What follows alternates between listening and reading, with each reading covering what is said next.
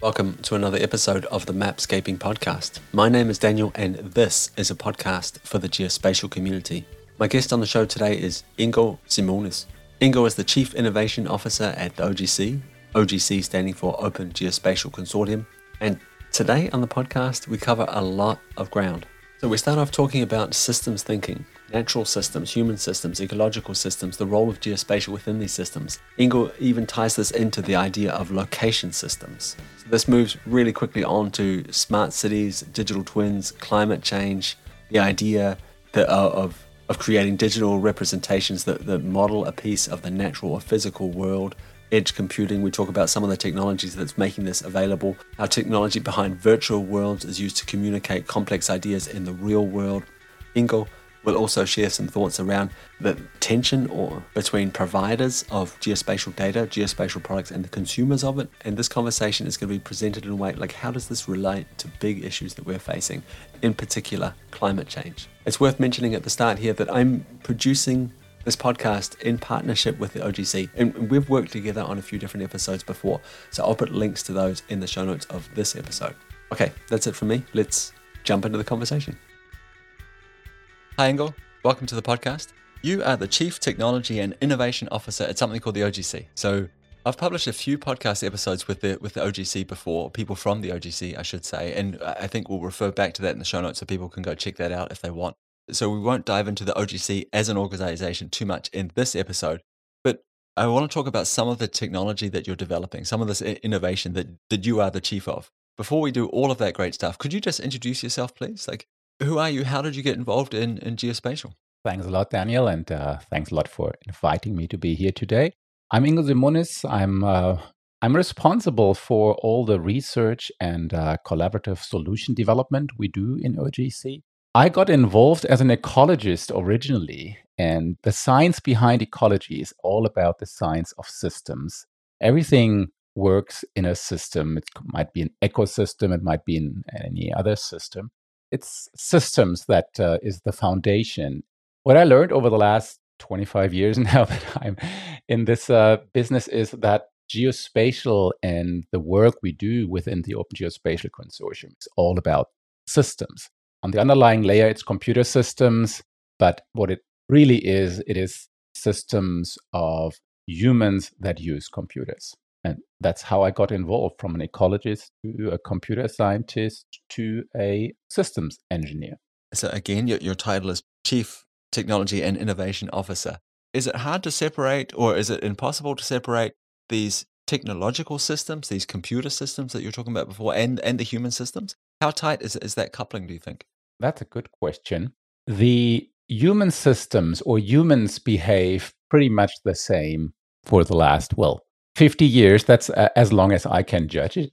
And computer systems evolve very rapidly, they change every couple of years. And we get new technology that is available to us, new capabilities that we can make use of. But humans do not change much. Humans um, behave the same way. Um, the way humans learn hasn't changed much over the last um, probably thousands of years but computer systems do. And that makes it uh, somewhat easier because we have one stable element in there, right? And that's the human factor.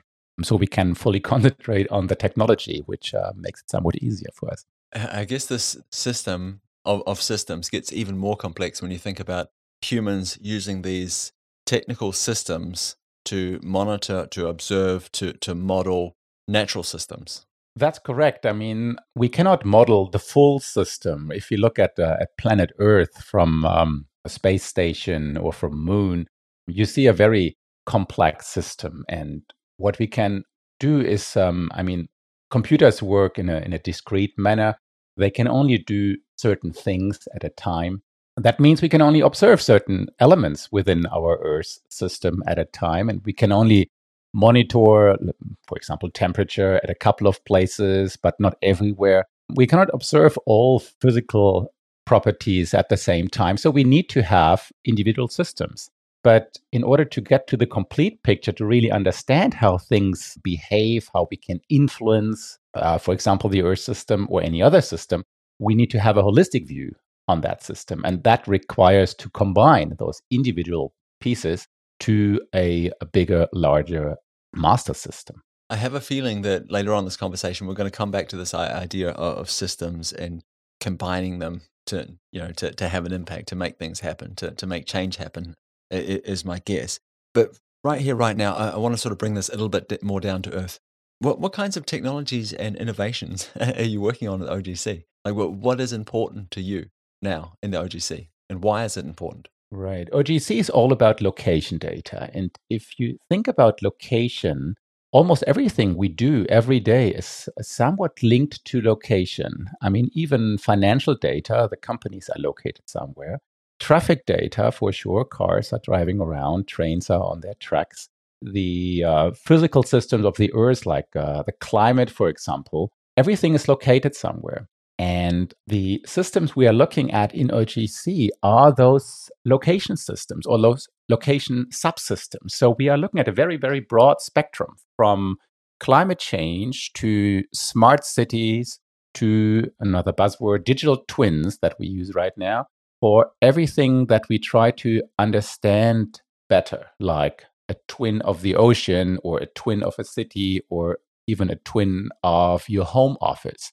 So basically, the digital representation of a piece of the natural world or the natural environment. That's what we are looking at at, at OGC, but it's really covering an extreme broad spectrum.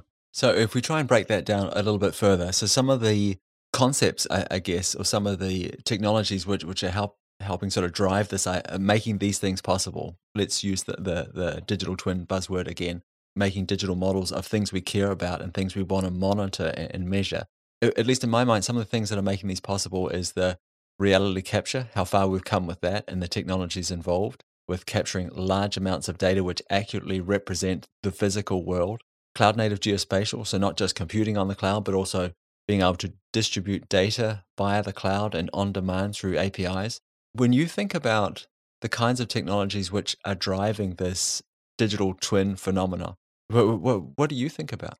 It's certainly a constellation of technologies. Uh, one thing that drives the digital twin is that we do have more and more computing power available, what we call at the edge, which means um, you can carry it with you.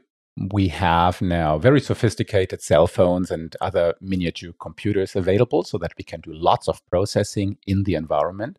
We do have cloud technology, you, you named it. So we have we have literally unlimited resources available to everyone. So even me as a as a private person, I can go to a cloud provider and request uh, 50,000 nodes. I just need to pay for it. And that gives me lots of flexibility. And at the same time, what we see now, and I think this is one of the, the major shifts we are currently experiencing, is that we are making lots of uh, uh, advancements or enhancements in the in the visualization technology and in the combination of gaming and real world. So if you think about the computer games, they provide sometimes super photorealistic sceneries. You have really the impression that this looks like a, a, video capture, even though it's fully computer generated. But it took place in a virtual world in the past. And what we see now is this shift from, or this combination of the technology behind the virtual gaming worlds and the real worlds. And that I think is one of the the biggest advancements that we have made over the last couple of years that will really help to better communicate what's happening in our environment or within any of these systems that we would like to understand better, to explain to others, or, or to communicate in general. So I, want to come back to the idea of communicating what's going on, in, like in these digital twins, that in just a second. But I think this is really interesting. You're saying one of the biggest leaps forward has been in the visualization stack, I guess you could call it. And up until now, I've been thinking about digital twins as their output mostly being an answer, like a single answer yes, no. Can I see this building fr- from this point? Yes, no. Is this a good place to put a yeah a, a power line? Is this the optimal uh, distribution of these uh, 5G uh, antennas, like uh, yes, no kind of thing. Like, where should I put these things? And I've never really thought about it that what we're missing is perhaps the visualization side of things. Can I walk through this environment? And if we can capture the real world in yeah, a realistic amount of detail, we can start to simulate that. So it seems to me when I think about it like this now that we have this confluence of a couple different things here. We've got the technology stack, and we've probably also got the the cultural stack. So people are used to gaming, so been playing very very realistic games, as you mentioned yourself, for, for quite some time now. And the combination of those two things is really interesting. So I guess my question from here is so so what does that mean when we can start to move away from creating and interacting with synthetic worlds and move into like representing the real world and interacting with with the real world? What are we going to use that for? If you look at how humans imagine the world, the mental maps we do have, or the way um, we dream, we we see things being oriented in space and time, right? So that that's the fundamental way of imagination. And now imagine you are the mayor of a larger city. You have uh, $20 billion available to further develop your city. What do you do? You only have 20 billion, right? It's not that you have unlimited resources. You have quite some money, but you cannot build all the new infrastructure, um, better isolation for the houses, solar, everything, and so on, uh, plus six new subway lines. It's not possible. You need to decide on what to do. And now imagine you have a bunch of printouts available, a bunch of tables and uh, charts. And from this information, you need to derive your decision. You need to base your decision on this type of information. And now imagine you see your city computer generated and you can click a couple of buttons on your keyboard and you see the different scenarios. Here you see what happens if you invest your money into new green infrastructure. Here's what's happening if you invest your money into a new subway system. Here's what happens if you invest into any other component or constellation of aspect. And the modern technology gives you the opportunity to visualize those different scenarios. And then you can even add another set of models that tell you what's happening, right? How are people behaving suddenly? Because they have this new subway line available. Maybe maybe you just relocate your traffic jams from one area to another. Maybe they disappear. Very often it is so much easier to see what's happening or to get a better understanding how things look like once you have visualized them. I mean, there's a good reason architects build the mock-ups, right? It's not that you get a sketch on a piece of paper and that's about it. No, you get a three-dimensional mock-up and based on that mock-up you make your decision. And now imagine you have a living mock-up, right? You can you can fly around it, you can dive into it, you can zoom in, you can zoom out, and you can combine it with the simulation models that simulate human behavior and the responses of the environment to your measurements. And I think that is that is the key point in the new technology that that you can much better understand how things would look like if you take decision A, B, or C. Is this something that you're actively working on today? That's one of our um, biggest work items. The underlying challenge is that you need to integrate lots of data sets, right? You do have all the data. I mean, if we come back to the example of our city, you have the population, you have the traffic, you have the behavior of the people throughout the day. You do have uh, communication lines, you have uh, the lifelines, wastewater, freshwater, energy, what's not. You have all these individual systems. And in order to get to these holistic pictures, uh, in order to get to a realistic visualization of all these elements, you need to integrate data that has been collected over the last sometimes 100 years. And it is in all sorts of formats, in all sorts of uh, different systems. And the integration is a big challenge. And that's what we are working on. Well, since we have started the OGC 27, 28 years ago. So th- this might be a dramatic oversimplification, but when I th- when I think about something like this, I think, okay, well, I try and deal, uh, you know, split it up into two groups. So for me, you talked about we need lots of different data and we need to integrate that I- into these models. So maybe if we split it up into two groups, we've got providers and consumers. So people that are going to have input into the models, help create these things, these technologies, which is going to make this possible, and people that are going to consume it on the other end. I'd be curious to hear what what do the providers say? Like, what's stopping them fr- from doing something like this? What what's getting in their way, or what what do they want out out of something like this? The difficulties for the providers is that the consumer side is not homogeneous, right? It's not that the consumer say, "This is what we want." If you are a consumer of uh, the power grid system, for example, and you just want to use power to um, recharge your cell phone, then you have a complete different view on the power grid compared to another consumer who needs to maintain it. And from the provider side, right, you, you need to satisfy those very specific needs of a very heterogeneous set of consumers. And that's a challenge for the providers.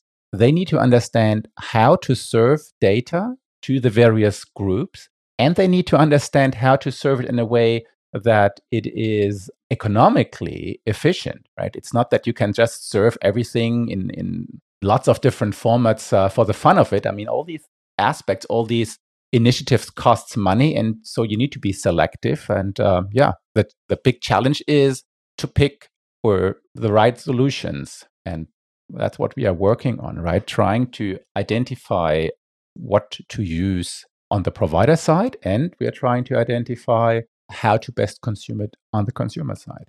So, so let's talk about the consumers for a second.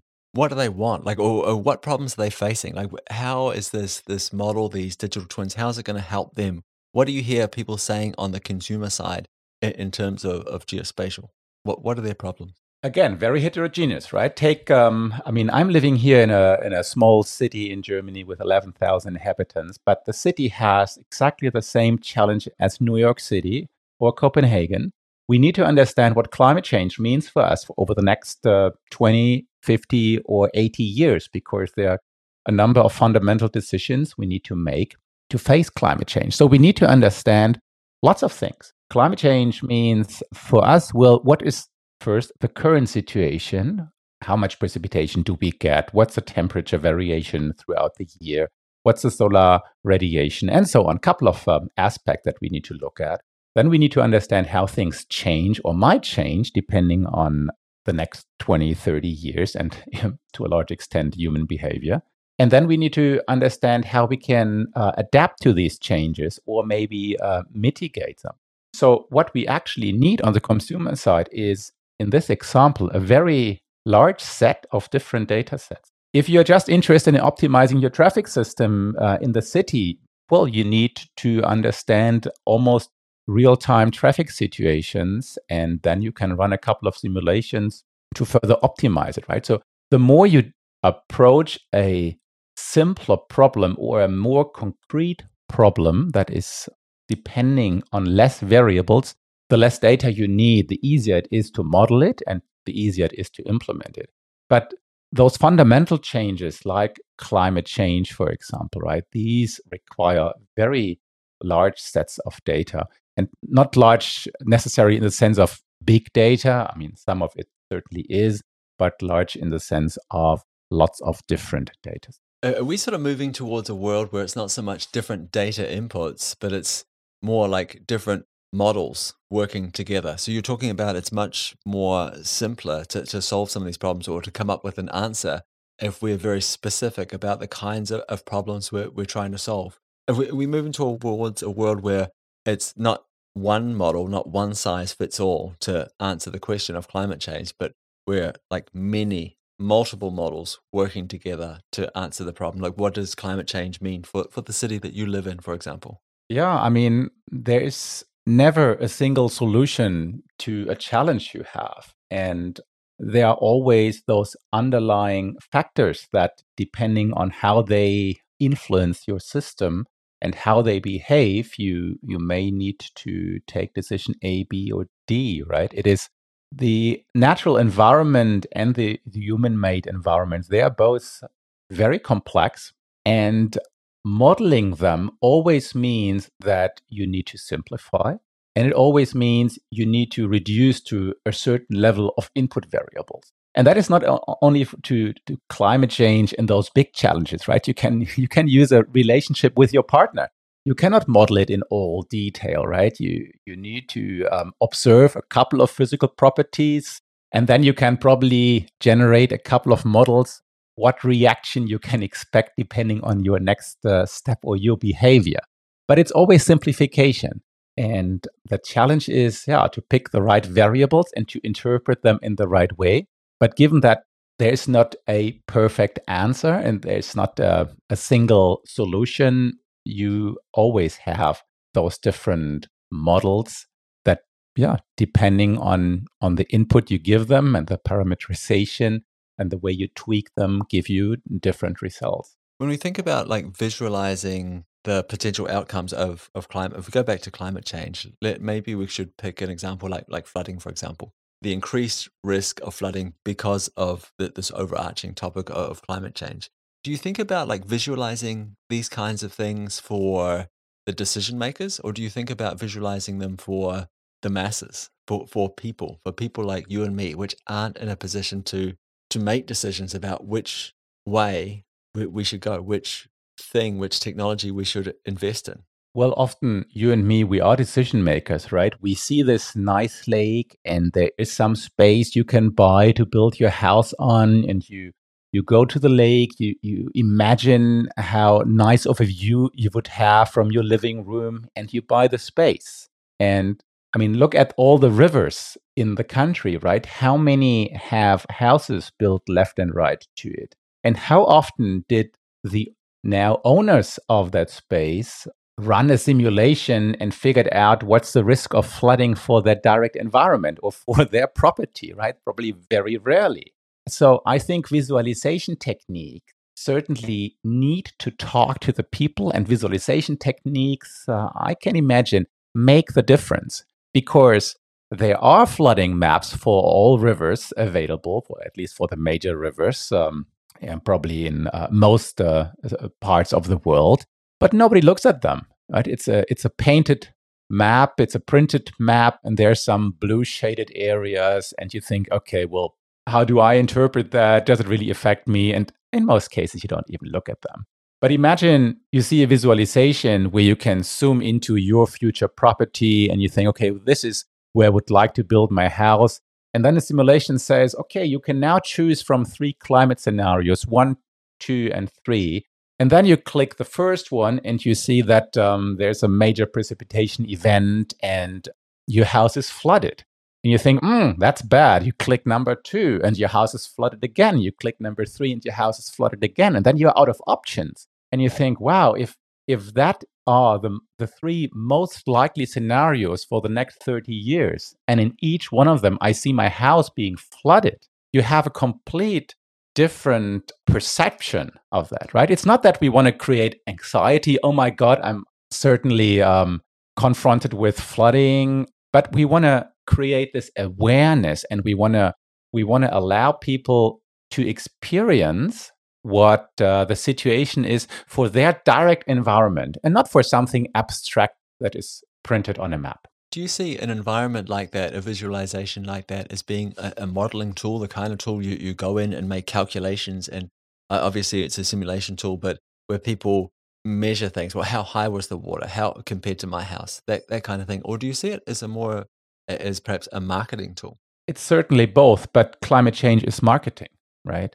I mean, the fact that we have a human induced uh, global warming is not new. And how many people have built solar panels on their roofs, or how many people have reduced the number of air miles they take? Or, I mean, how much behavior has changed over the last 30 years since we have climate change in the media every second day? That's very little. So, on the one side, it needs to be a marketing instrument to market we need to do something. And on the other side, it is an information instrument that helps you to better understand your environment. But we always see that, oh my God, there is this thing called climate change. We need to do something against it. Well, you need to market it in two directions, right?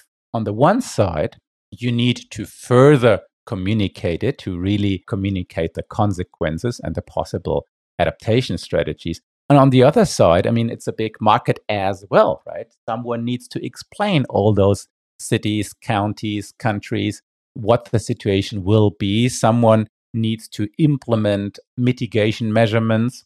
Someone needs to create mechanisms uh, for carbon sinks and so on. So, on the one side, yes, it is a, a big challenge for all of us. On the answer, other side, it is a big business as well. So oftentimes when people in you know our industry and in the geospatial industry, when they're building things, that they might say things like, "People don't want data; they they want answers." And I can see that for the decision maker side of things. Do you think that holds true when we think about marketing to consumers, to uh, again, to people like us, non decision makers, people that aren't in the local governments, people that don't have the mandate to decide which mitigation strategy we, we should be using? Do you think that idea of people don't want data, they want answers still holds true? Well, first of all, behind every answer, there's a long tail of, uh, of science that probably was performed against the data. and then at the very long workflow of raw data to analysis ready data to decision ready data to the final decision, right? There was lots of science and processing was already done. But do people want simple answers? That really goes into the psychology of decision making often people do want to select from simple answers. It's not that they want to have the simple an- uh, the, the single answer, right? Do this. But it is often so difficult to take a decision because you only have a very limited set of information available. Take for example, if we if we stick with climate change, right? You need to decide to burn coal or to burn natural gas for heating uh, and for power production. Well, theoretically, gas is probably more eco friendly than the coal. On the other side, if you take all the methane and all the other gases we release in the atmosphere during fracking, during the exploration of the gas from the underground uh, storages, the picture suddenly has a complete um, different message to it. And it is so difficult to understand all these aspects. And we cannot dive into everything every time, right? It's, I mean, to which extent can you do a an eco analysis of the next car you do? It's it's impossible. Or it would take for ages and you, you don't want to invest so much energy.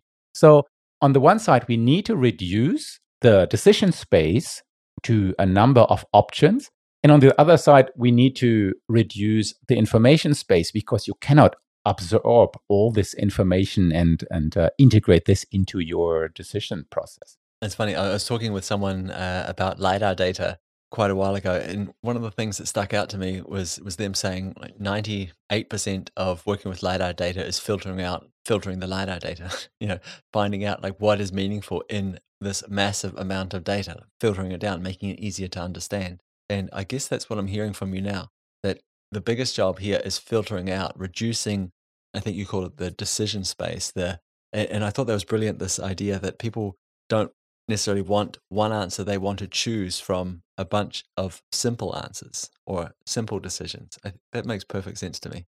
Like, so, so when I think about this, so I think about we've got this technology which is enabling the kinds of visualizations that we're talking about, which is again going to democratize access to this stuff. You know, democratize being the latest buzzword, but it's going to make it easier for people to see, like, how will this affect me here now? Because we can model their real world environment, we can make it personal, and we can model how the environment might change over time. We can make it, and it's for them. It's not somebody on the other side of the world. This is going to happen to them. These are potential realities for them living in this space. But I, I guess we just need to agree on what those potential realities are. Do you think if we had that, if there was some, uh, maybe on a country level, maybe on a, a regional level, perhaps on a go level, we could all agree that these are the potentials, like th- these are the potential realities for people living here at this scale. Do you think that would make it easier, or do you think that's a blocker for implementing the kinds of things that we're talking about now? Well, that's a tough question. we do have some agreement in some areas. If we uh, take climate change again, we have the IPCC, the International Panel on Climate Change, and they have created a number of possible scenarios, right? The, the scenario we continue behaving like we did the last 30 years, up to the we all become super eco friendly scenario. And certainly the, the extremes might be a bit less, um, less relevant. and the reality or the truth might be somewhere more towards the middle. Well, at least that's what most uh, expect. Then we do have a, let's say, a selection of possible realities that we can choose from, or at least a selection of possible predictions that we can select from. Can we agree on a reality? The answer is certainly no. There are always people who enjoy the way things are, and there are always people looking at the same situation and think that this needs to be changed. And there's a complete different perception behind it. And it might be the result of a different contextualization, might be the result of a different experience made in the past. It might be the result of living now versus um, I have children and I want to make sure that their grandchildren have a fantastic planet to live on as well. So, can all of these people agree on a on a single reality and a single interpretation of a reality? Certainly not. But can we create a subset of most likely realities for the um, upcoming future? I think so. At least we can and we need to create these things because we are now building the digital twins, which means we are now building the mechanism that can allow me to understand what's the current situation of this environment. And this might be a lake, a river, or a city. So we are we are getting there. We are integrating more and more data. We will never integrate everything. That's certainly not realistic, but we are integrating more and more data. So we better understand our lake, for example, or our system. So once we have this understanding, we can now run the simulations to predict the future. And here, for sure, we can say, well, one is more likely than the other. But agreeing on a single one, that will certainly not work. So, like we, we talked about some of the technologies in, involved in, in building these environments before, and you know, we've come a long way, and it's incredible the kinds of solutions we're seeing to these very, very like deeply technical problems it totally blows me away what we can do today. And and I think when I look at the trend line where we're going in the future, it's it's almost hard to comprehend. But there's another side of this equation. We've talked about this as well. So that's one side is the technical challenges, which are massive. But I think we've got a huge cultural challenge as well. And you touched on a little bit there before, like getting people to accept these are the, the estimates. Can can we agree on that? Because if we can't agree on the, the outcomes of these models, then what, what what's the point of the model? Because if it's easy for you to say, or if everyone says, well, we don't like the model, we'd like a new model. I mean, what, what's the point of the model? It seems to me this is a, a yin and a yang thing. These things need to go together. From where you're sitting, you sit in a rather unique position. You see both sides. You see the technical challenges and you also see the cultural challenges around this. If I could wave my magic wand today and solve one of those challenges, all of the tech challenges or all of the cultural challenges, which one would you pick? Which one would you want me to solve for you? Uh, wow, that's a tough question as well. Because do I want to address the cultural variety we have? Well, certainly not. Right. So it is. It is like the decision if you prefer a democracy or a dictatorship approach. I mean, for sure, it is easier to take a decision in in a dictatorship approach. But do you want that? Right. And and that's the same challenge we are confronted with here. I think what we would benefit tremendously from would be if people are more agreeing or agreeing into providing data and providing processing capacities to the greater good. So, more open data, more data that is accessible, more data. Well, first of all, you can discover it, right? That's the first point. Then you can access it, and then you can use it within your applications that then generate new knowledge about our environment. So the, the more we can bring together, the better we can take the decisions. We will always be confronted with those decision spaces, right? Where we need to select from the options we have, and we can only choose a couple of the options we have. But I think this is this is the great thing about our society is that we can come together and we can in a consensus process decide okay we use um, these elements out of the decision space and not all the others that's certainly not something i would like you to address with your magic wand because i'm not quite sure how this would develop but the magic wand is certainly a very good option on the technology side. And even here, right? People have different concepts. So your concept of a tree is different from my concept of a tree. You may think of a green structure that uh, produces oxygen and I think of a more yellow to red structure because we are in the autumn here in Europe and it's just a beautiful thing that makes me smile. Right? It's it's two different concepts we have and we as humans we understand that we are talking about different things and we can adapt to each other's concept very quickly and then we can continue our conversation. That is super hard for machines, right? Machines do not necessarily understand that they are talking about different things. And if you could use your magic wand in a way that we would uplift our current systems to systems that better understand what the other machine is talking about, that would be fantastic. I'll get to work on that. That's good. I think perhaps this is the first time where I've really thought about the importance of, data diversity in, in terms of inputs for, for these models. Like, obviously, well, not even obviously, like when you say more data, I think that's one thing you were saying, I think one of the things that would really sort of push us forward was open data, more open data, more easier access, like just diversity of data, more of it, please. You know, from different sources representing different things in, in different ways, perhaps. Like I understand that the, the cultural the, the cultural problems around not existing on a map and, and not existing in, in some of these labeling data sets that we see, not existing as not being represented in the labels that are going into creating these models this is kind of the first time I've thought about this way more generally. More data. If everything was open, if everything was freely available, this is obviously a, like a dream world that I'm living in.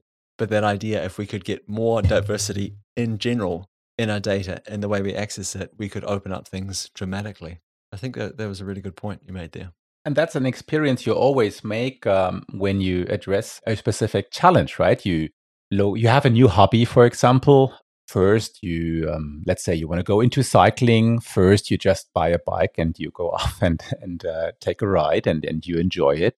But then you enjoy it so much that you want to understand how you can um, train more efficiently because you want to cycle faster and then you get into the elements of aerodynamics and of um, how to train most efficiently and intervals and what's not right? So you always start with a very high level view on a certain topic and then you dive more deeply into it. And exactly the same thing we have with the data spaces. So you look at the Earth system from the ISS, for example, from our space station, and you understand parts of it, right?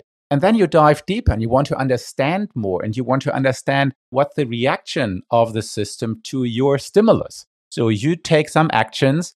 How is the system behaving? And you want to understand this at all those different levels because you can influence every system at different levels or, or different scales. And the more you you work with these systems, the, the more you want to understand the reaction to your actions. And that requires more and more data, right? Whenever we fire up a new satellite into space and we get um, finer resolution, maybe one pixel was 50 by 50 meters, and the next generation gives you 20 by 20 meters, and then you have 10 by 10 meters once you have 10 by 10 meters, you want two by two. Once you have two by two, you want one by one, right? It's always the same thing. You want to understand everything down to the, well, um, I mean, we are working on the subatomic level, right? That's not necessary to address all those grand challenges we have, but you want to have a very fine grained data at very high temporal resolution once you have a satellite that overpasses your area of interest once a day, you would appreciate if it would do that once an hour. Because there are certain processes you can only understand at that temporal frequency. And yeah, that, that always leads to the next generation of data and always leads to the desire to have yeah, finer granules or, or more resolution for the data that you're working with. I can definitely see that, you know, how that works. So I, I have a system. I see how it's working at this this one resolution, temporal, spatial resolution that I have, and, and I understand it. It leads to more questions, which can perhaps only be answered by a finer resolution, a finer temporal or spatial resolution. Do you see the business models moving fast enough to sort of support these the, these efforts? In many situations, the business model is still I observe something, generate a product out of my observations and maybe a bit of processing and sell this. So the very reduced observe, process, sell path is often the favorite business model because A, it's easier to understand. B, it um, provides you a much easier return of investment because you know how much you need to invest and um, you're not dependent on others and so on. So that is still the favorite business model. What we often want is generation of knowledge. And generation of knowledge doesn't transfer easily into a return of investment. If you understand how your river system will behave in, let's say, in a heavy rain event, that has the potential to save you billions of euros because you may inf- you, you can influence the river system and maybe you can prevent the next big flood but it hasn't happened yet right so do you implement this system that may costs quite a lot of money just for the case that something might happen? You have the knowledge engineering that you need to do before you can even implement the system because you want to know what can you do right? How can you influence your river system so that it will not respond with a major flood if there's a major rain event?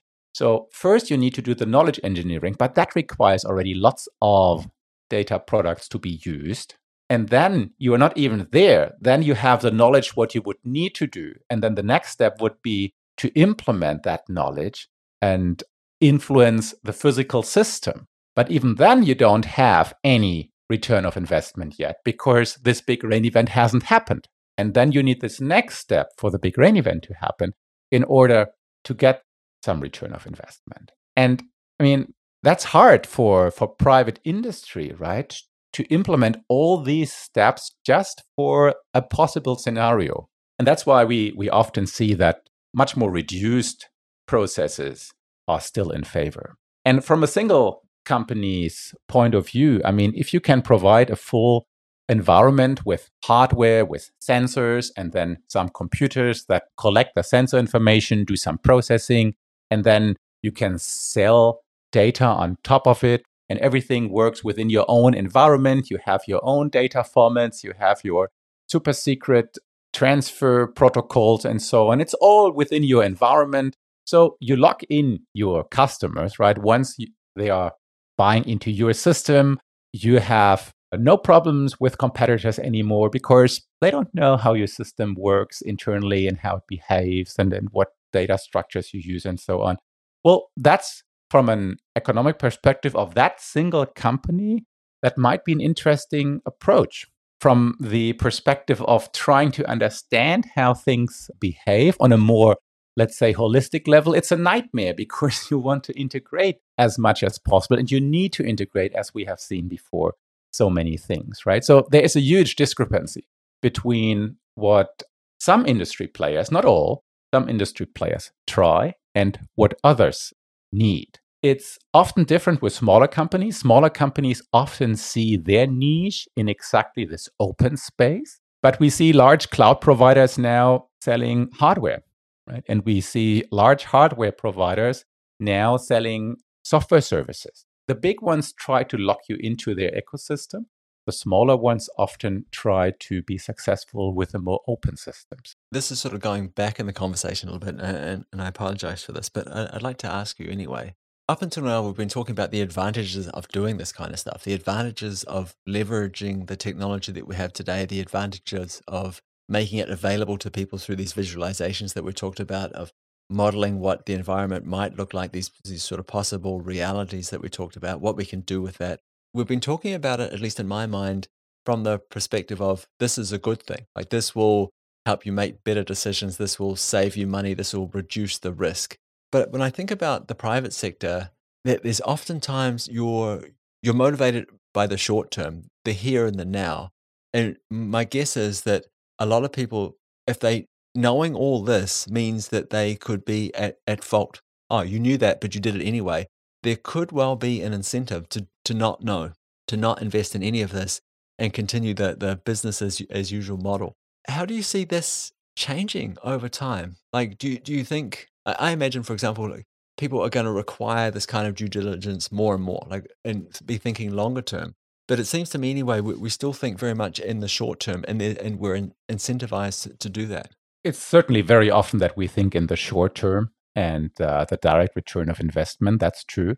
But even if you think in the short term, if you need to look for your fiber cables underground and um, the first time you start digging for your cables, you hit five other cables and create bigger outages and you're responsible for it and you may need to pay compensation, then you are even in this very short, narrow time span you're looking at, you are interested in these additional data sets, in this more holistic understanding of the local situation. And if it's only a, a small hole you dig into the ground to get uh, to your single cable. So uh, I feel like we've come full circle. We're, we're back to this idea of, of integrating data, of making it available so we can make better models, better predictions, and then we can show these to the world. It's here that this is what it might look like and help get people invested in, in these possible outcomes what can we do right here, right now? Like, what what is missing in all of this? Like, what what is? Can any of us listening to this podcast do something that would help speed up this process? What we can do, certainly in the space of the data provisioning side or the consumer side, and that I think is affecting most of us, is uh, two things. First, we can agree on standardized formats and interfaces so that we can discover and, and use the data. That is one thing. And the, the more standardized this process is, the easier it is to integrate new data into your application and into your system. And the second aspect is we need to allow variety at the same time. And how does it work? Well, you need to define in a very unique way how you have done certain things. You need to define what your concept of, for example, a tree, a road, a house was, how you sampled the data, right? You need, because everyone does things differently, we need to have mechanisms in place that allow the variety. Okay, you use your model of a tree, I use my model of a tree. But because we have identified the way we see our world and we make the view on the world available to the others, even machines can understand that they are talking about the same or not the same thing.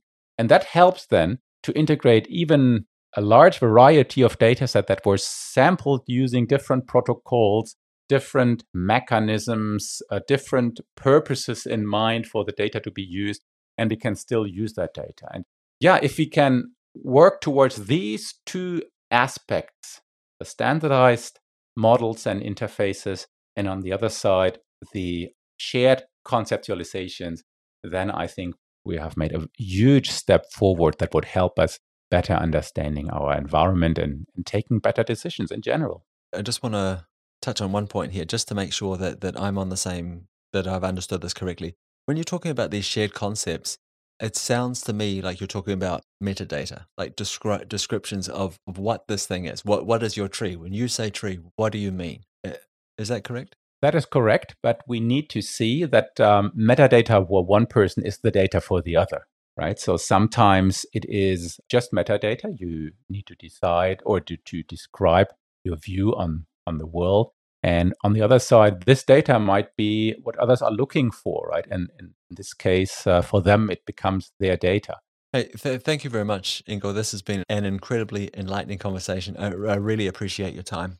But before I let you go, I want to ask do you have any great examples where people can go and perhaps look at some of the work that you're doing at the OGC or or try out some of these environments that we've been talking about, these visualization environments, anything that would perhaps sort of inspire people to to get involved or to to help them understand that what the future might look like? Is there anywhere where we can point people towards where they can see these things in action?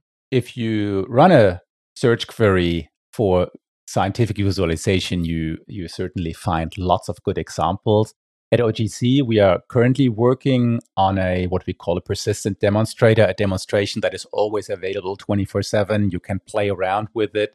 This is uh, currently in the setup phase, so this will be available later next year. But there are already very good examples available. We need to find more examples for this integrated 3D space. Um, we need to combine it more with those mechanisms that sell to other generations, right? It's not that we can sell scientific visualization to the younger generations, but if we go through the metaverse or other mechanisms, we might be much more successful. Not producing things on a big screen, but somewhat on a cell phone screen or even augmented reality or fully virtual realities. There are lots of things we need to produce. And these things will become available over the next uh, one, two, three years. And, and I think they will give us a huge push forward towards a better understanding what's necessary, what's possible, and what we can do with it. Interesting. I, I look forward to this future. Thanks again for your time. I really enjoyed talking with you. I thank you very much, Daniel. Thank you. I really hope you enjoyed that episode with Ingo Simonis, Chief Innovation Officer at the Open Geospatial Consortium. Once again, I have produced a couple of episodes now with the OGC, and there will be links to those episodes in the show notes. That's it for this week's episode of the Mapscaping Podcast. I'll be back again soon. I hope that you'll take the time to join me then.